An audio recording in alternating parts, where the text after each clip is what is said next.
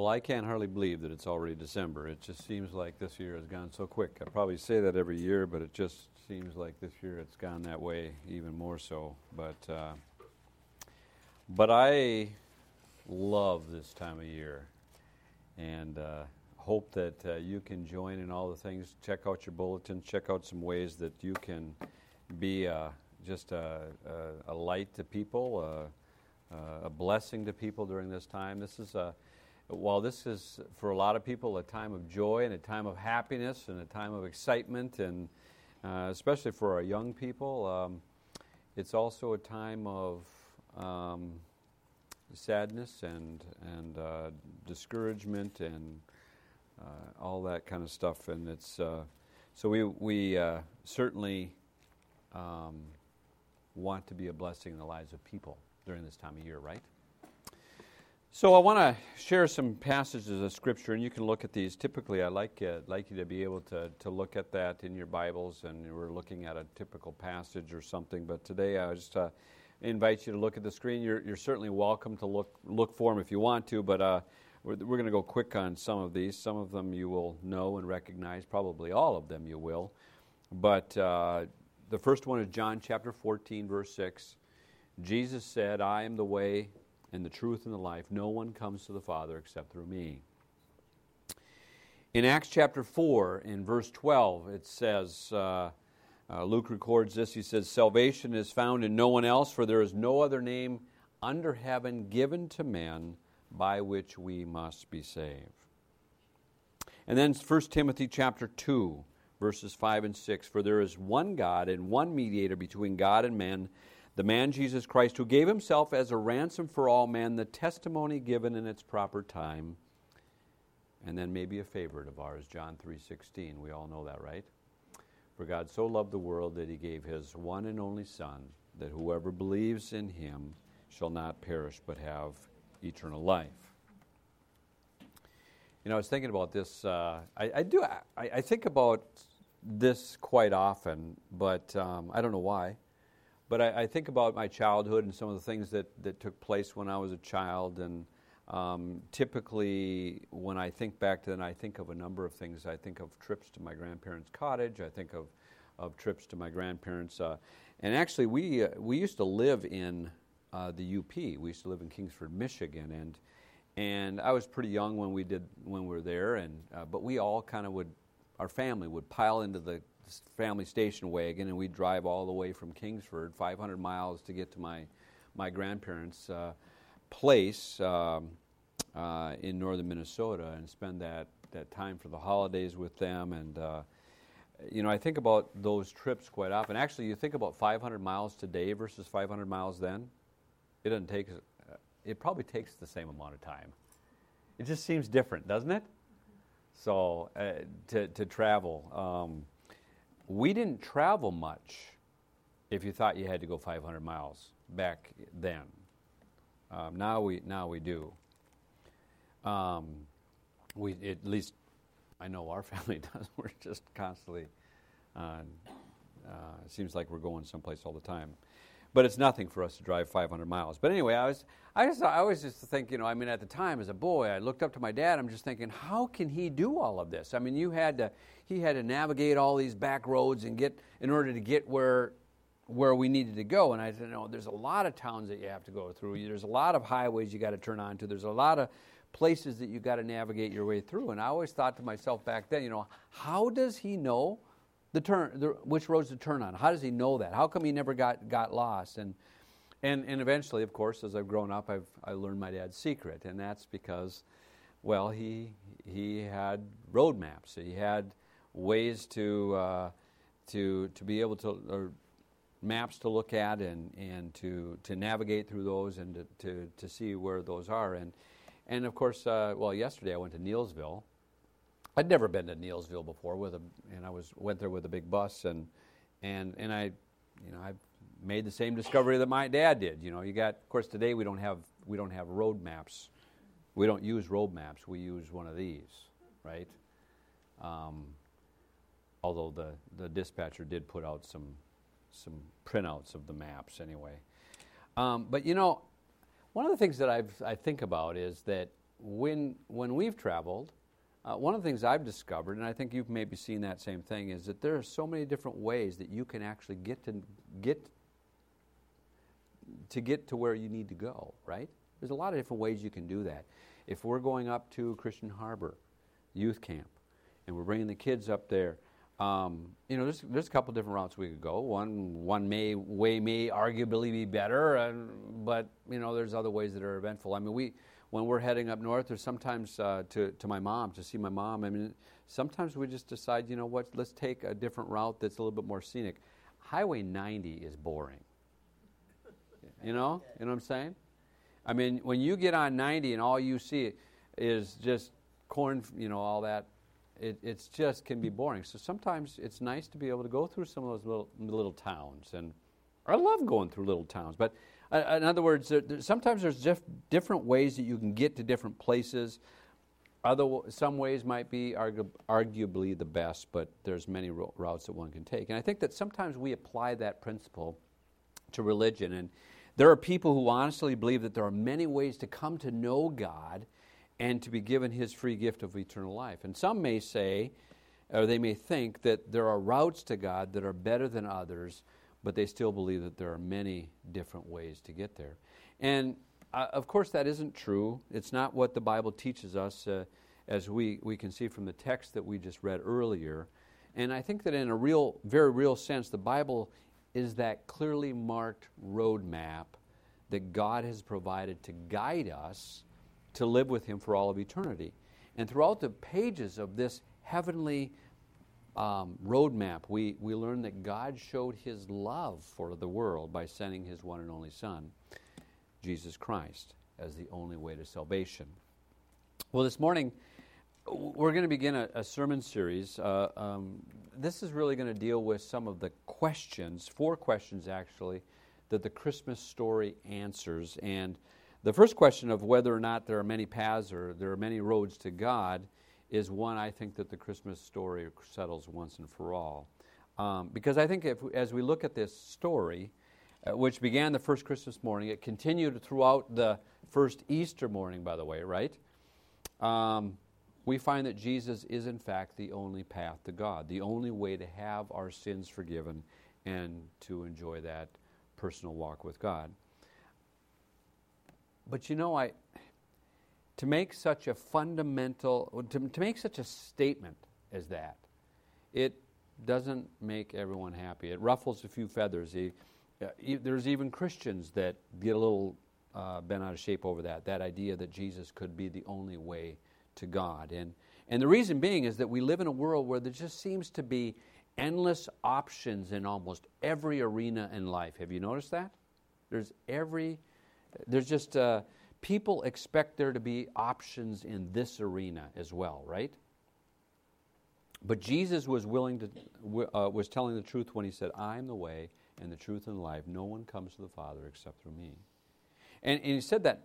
See, he didn't say that out of arrogance. He didn't. He said that out of compassion. I mean, you think about that. We would be cold not to tell people of this vital truth. So, why is, is it that this claim is so controversial? Why is it so politically incorrect today to see that Jesus is the only, or to say that Jesus is the only way to God? Um, Lee Strobel, uh, fellow who uh, used to be a devout atheist, uh, he he is now a, a growing Christian. One uh, used to teach, uh, went on to actually teach at Willow Creek, Creek uh, Community Church in Chicago.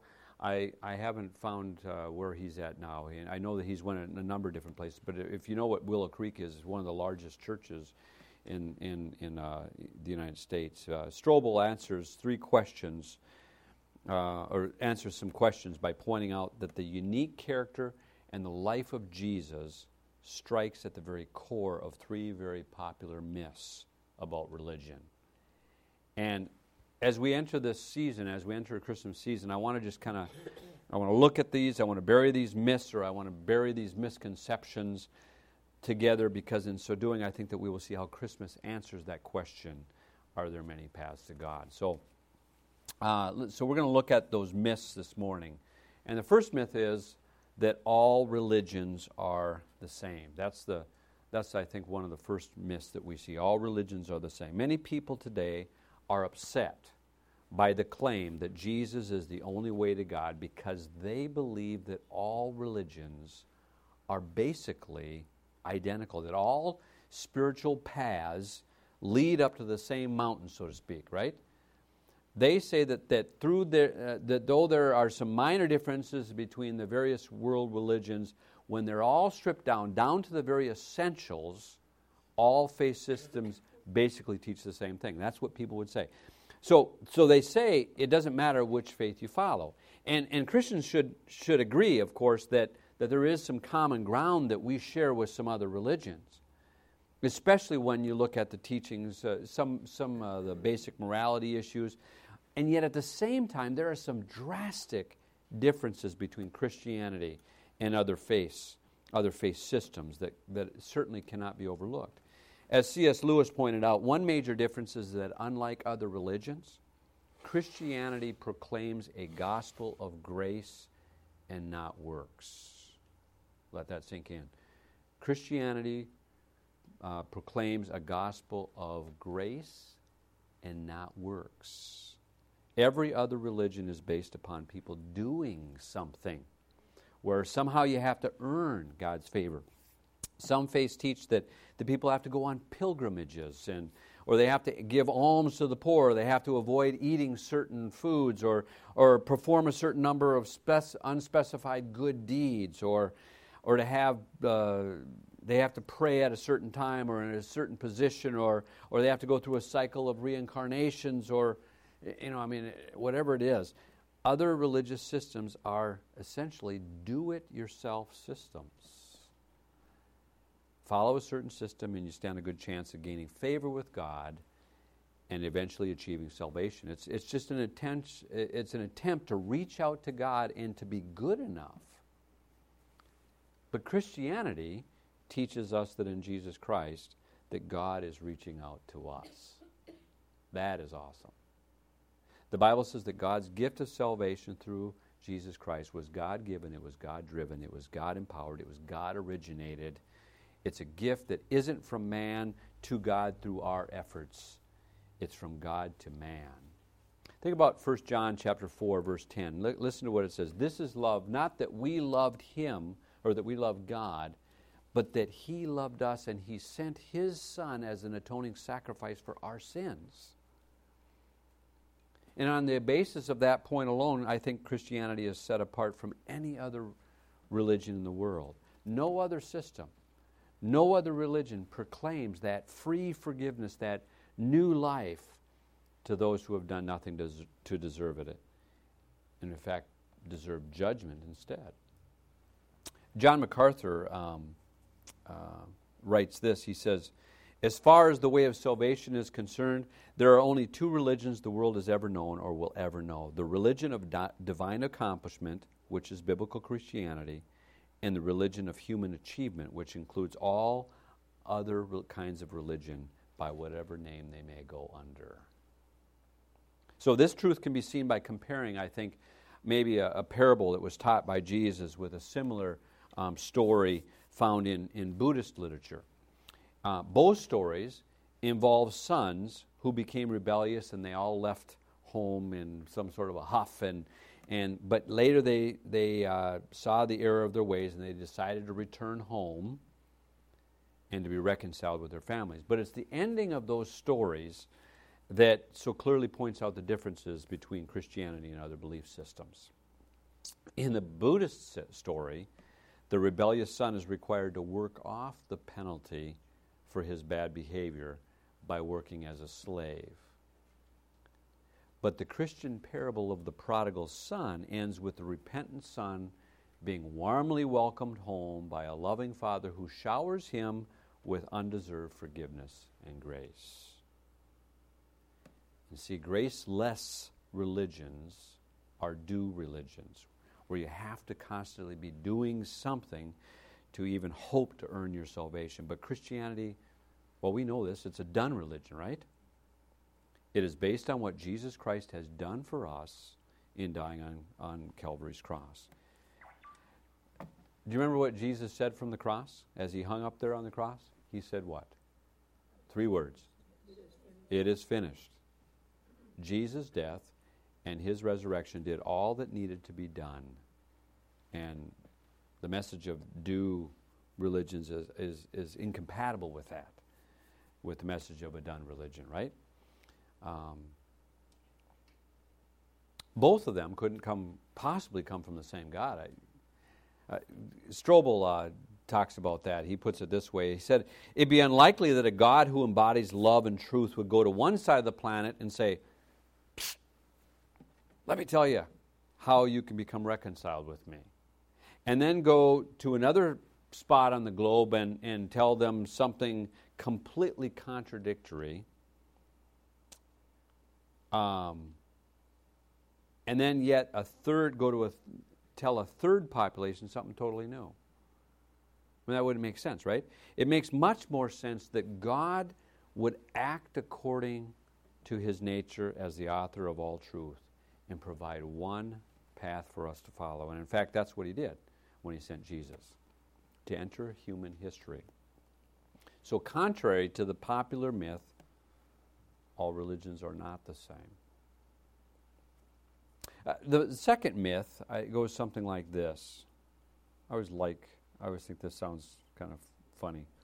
Um, it, it's, it doesn't matter what you believe as long as you're sincere. How many of you have ever heard that before? Never heard? As long as I'm sincere, it doesn't matter what you believe. Um, it's the belief that Christianity is just one valid religion among many. It's the belief that says, you have your truth, I have mine, right? And this myth is popular today because it reflects the attitude of our society that says we need to be tolerant of other faiths.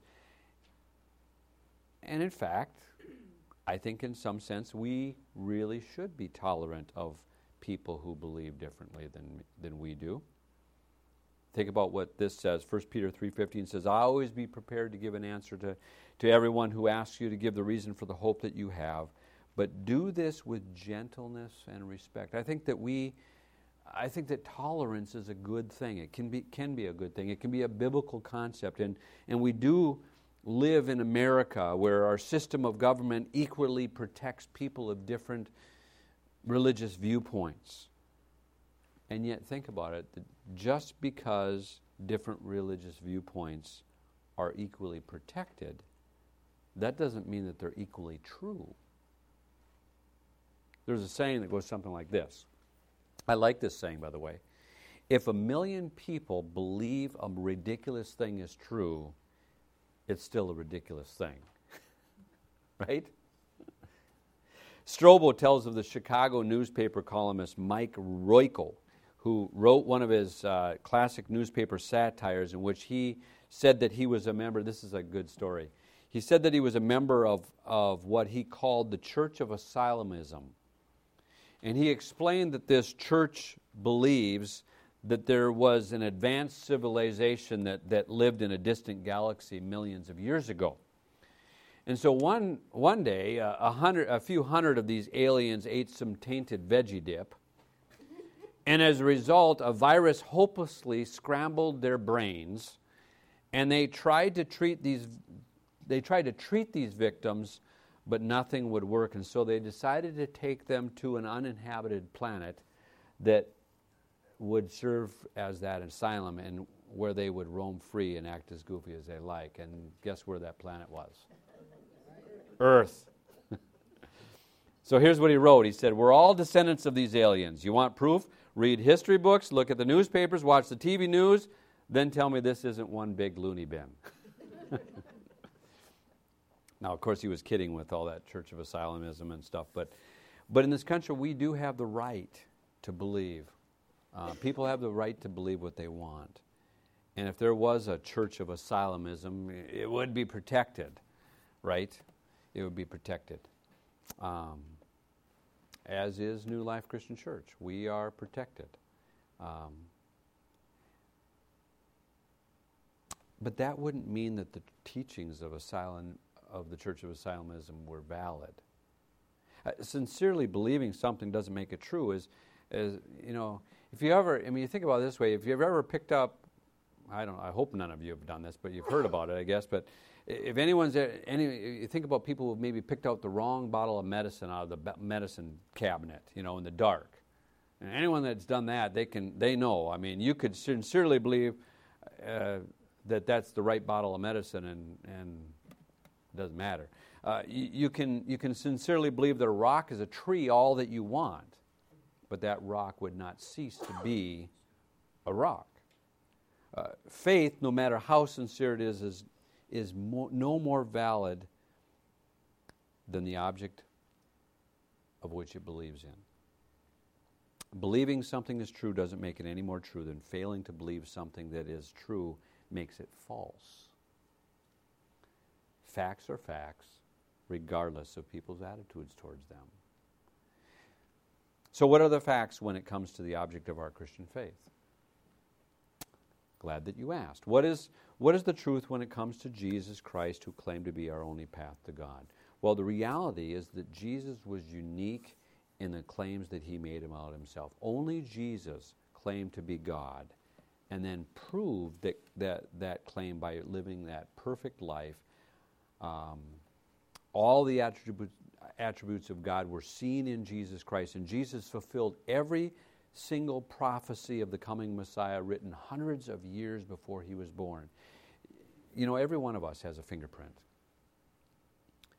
And whenever you touch something, you leave behind some residue of that print, right? There are over 300 prophecies concerning Christ, about the life of Christ in the Old Testament.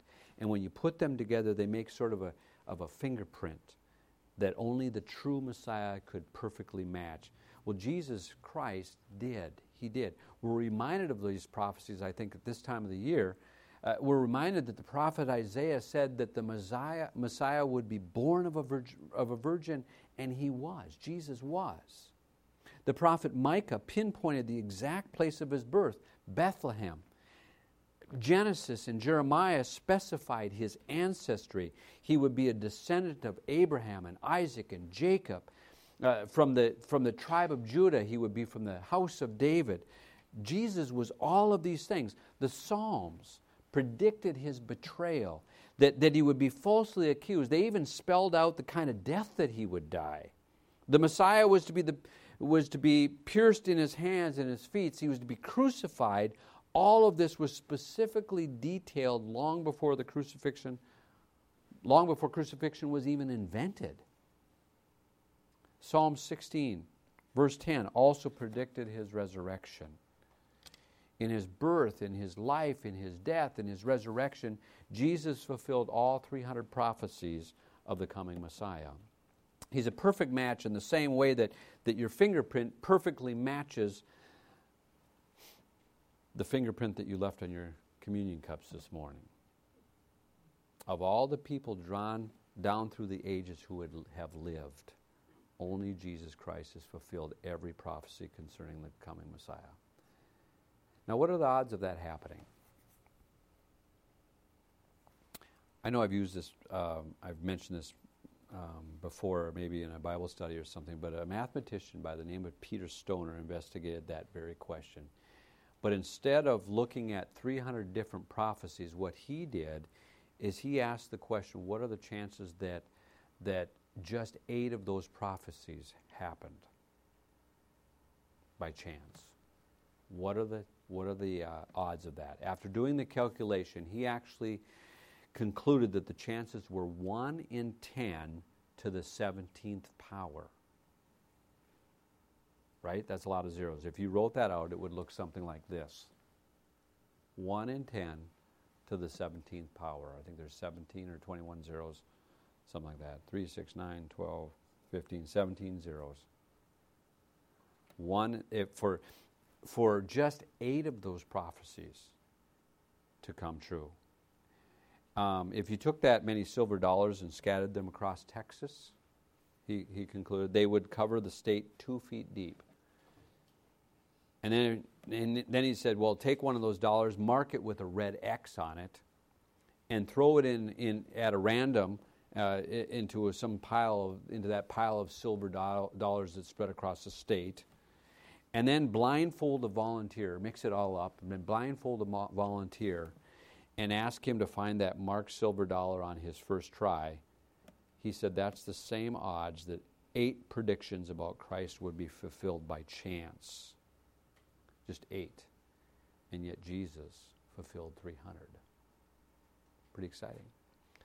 Now, add to that the miracles uh, that Jesus performed in front of his skeptics. Add to that the power that he had over sickness and death and even nature. Add to that the greatest miracle of all time, his resurrection from the dead. It was a historical event, event that was seen by more than 500 people, and it sparked a spiritual revolution that has been unparalleled in all the history of the whole world. Christianity isn't just another religion, it's not just another philosophy, it's a reality. Jesus didn't just claim that he was the one and the, the one and only the one and the only son. Uh, he, Jesus didn't just claim that he was the one and only son. Um, he validated that claim with convincing proof. And so our belief that he is the only way to God, I think, is well founded. While other religious leaders can offer wise sayings, can offer helpful advice, can offer uh, good insights. Only Jesus Christ, because He is the perfect Son of God, is qualified to offer Himself as payment for our wrongdoing. No other religious leader can even pretend to be able to do that. I like uh, this thing here. R.C. Sproul puts it this way He says that Moses could meditate on the law, Muhammad could brandish a sword, Buddha could give personal counsel. Confucius could offer wise sayings, but none of these men was qualified to offer an atonement for the sins of the world. I like that quote. As the only Son of God, Jesus alone qualified. So it does matter, doesn't it? It matters which route we take in our spiritual journey. All of the other all other routes ultimately are dead ends. Only Jesus Christ is the way and the truth and the life. Only he is those things. A third myth is this um, Christians who believe that Jesus is the only way to God, they're just being narrow minded. You heard that before? They're just being narrow minded. Um, now, that would be true if there really were many roads to God and that we were saying that our road was the best. But that's not what Christianity says. The Bible claims that there is only one truth, not many. And the truth is, is that all of us have sinned and, and someone has to pay the penalty for that. And Jesus, as the sinless Son of God, is the only one qualified for that job to be our substitute. You know, oftentimes, um,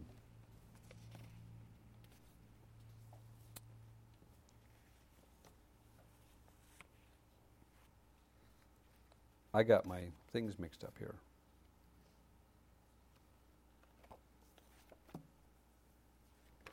I don't know.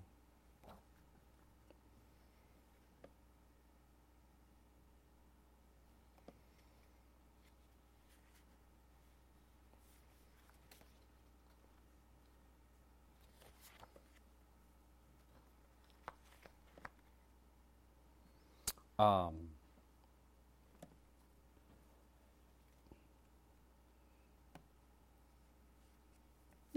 never had that happen before. Anyway, so there is a first time for everything. I've got multiple endings of this here. Anyway, it's one of those books, and I don't know where all that came from, but somebody that might, that was probably what it means. That's a good thing. So. But that's kind of you ever have something where where you get your, your pages are mixed up, and that didn't that didn't mix with that all that other stuff that's going on there. Um, I had a quote though that I wanted to share that was really maybe I have it on there. Do I have it on on that one here? Um, well, we have that. All of us, all of our rights. I love this. Well, that's that's a quote from Isaiah um, which tells us all of us have become like our one who is unclean, and all our righteous acts are like filthy rags. We we think about. I guess the thing that I was thinking about was the conditions that we have. We have We have doctors that give us cures for things we have. We go to plumbers we, to, to, to, to, to cure uh, or to fix our sinks and things. We have a lot of people around us who give uh, advice to us for all different kinds of things. We don't think about going to a dentist to fix our plumbing, do we? Um, we don't think about going to a doctor to, to, to fix uh, you know, our cars or our automobiles. Somebody was telling me earlier that they had, they had something wrong with their car. And um, we, don't, we don't go to the auto mechanic to fix uh, a problem with our health, right? Unless they happen to be a doctor too, I guess. But the, the, the thought of all of that is, is that, you know, in a very spiritual sense, every single one of us has that terminal illness called sin. And the very reason that we cling to Jesus is, is that we've discovered that He is that great physician, that He has that only cure, that He would try. You know, we could try and we could try to scrub everything, all of our sins uh, away, um, our good deeds. We could try to scrub all of that away. That wouldn't work. Uh, we could sincerely believe that there are other ways of dealing with our sins but we would be sincerely wrong, right? Just, uh, um, but that's, that's what Isaiah said. All of our righteous acts are like filthy rags. And the truth is, is the only the great physician offers a treatment that will erase the stain of sin. Only he has the credentials to back that up. And so when we turn to him, we're not being narrow minded. We're, we're, we're simply acting in accordance with the, with the evidence. So, this, this uh, first message, is we're talking about here, looking at are, are there many paths to God? The answer to that question, obviously, is are there many paths to God? No. There's only one. Salvation is found in no one else but Jesus alone. And contrary to all of the myths, all religions are not the same. Sincere belief in something isn't enough. Only Jesus is worthy of our trust. And I hope that this Christmas, as we as we look at some of these things, I think I think we're going to be looking at, if I remember right, uh, we're going to be looking at why, the wise men, what a wise man really looks like. Uh, in a couple of weeks, and next week, we're going to be looking at what it is that God actually does. You ever wonder that? What does God actually do? Is he just sitting up there in heaven? Is he just kind of just, uh, you know, kind of like a little computer screen and, and, and kind of moving us like chess, men on a chessboard? Or what does God actually do in our lives? Um, so we're going to look at that next week, and I think that that'll be fun to look at that. Uh, what does a wise man look like? We talked a little bit about that in Sunday school today. Um, but questions that Christmas answers, and I hope that what uh, what eventually that we'll be able to do this year as we look at this is just to to realize that um, Christmas uh, answers some other questions that we might be asking during this time of year. But let's have a word of prayer and we'll close. And you're right, Carol, it was time to leave.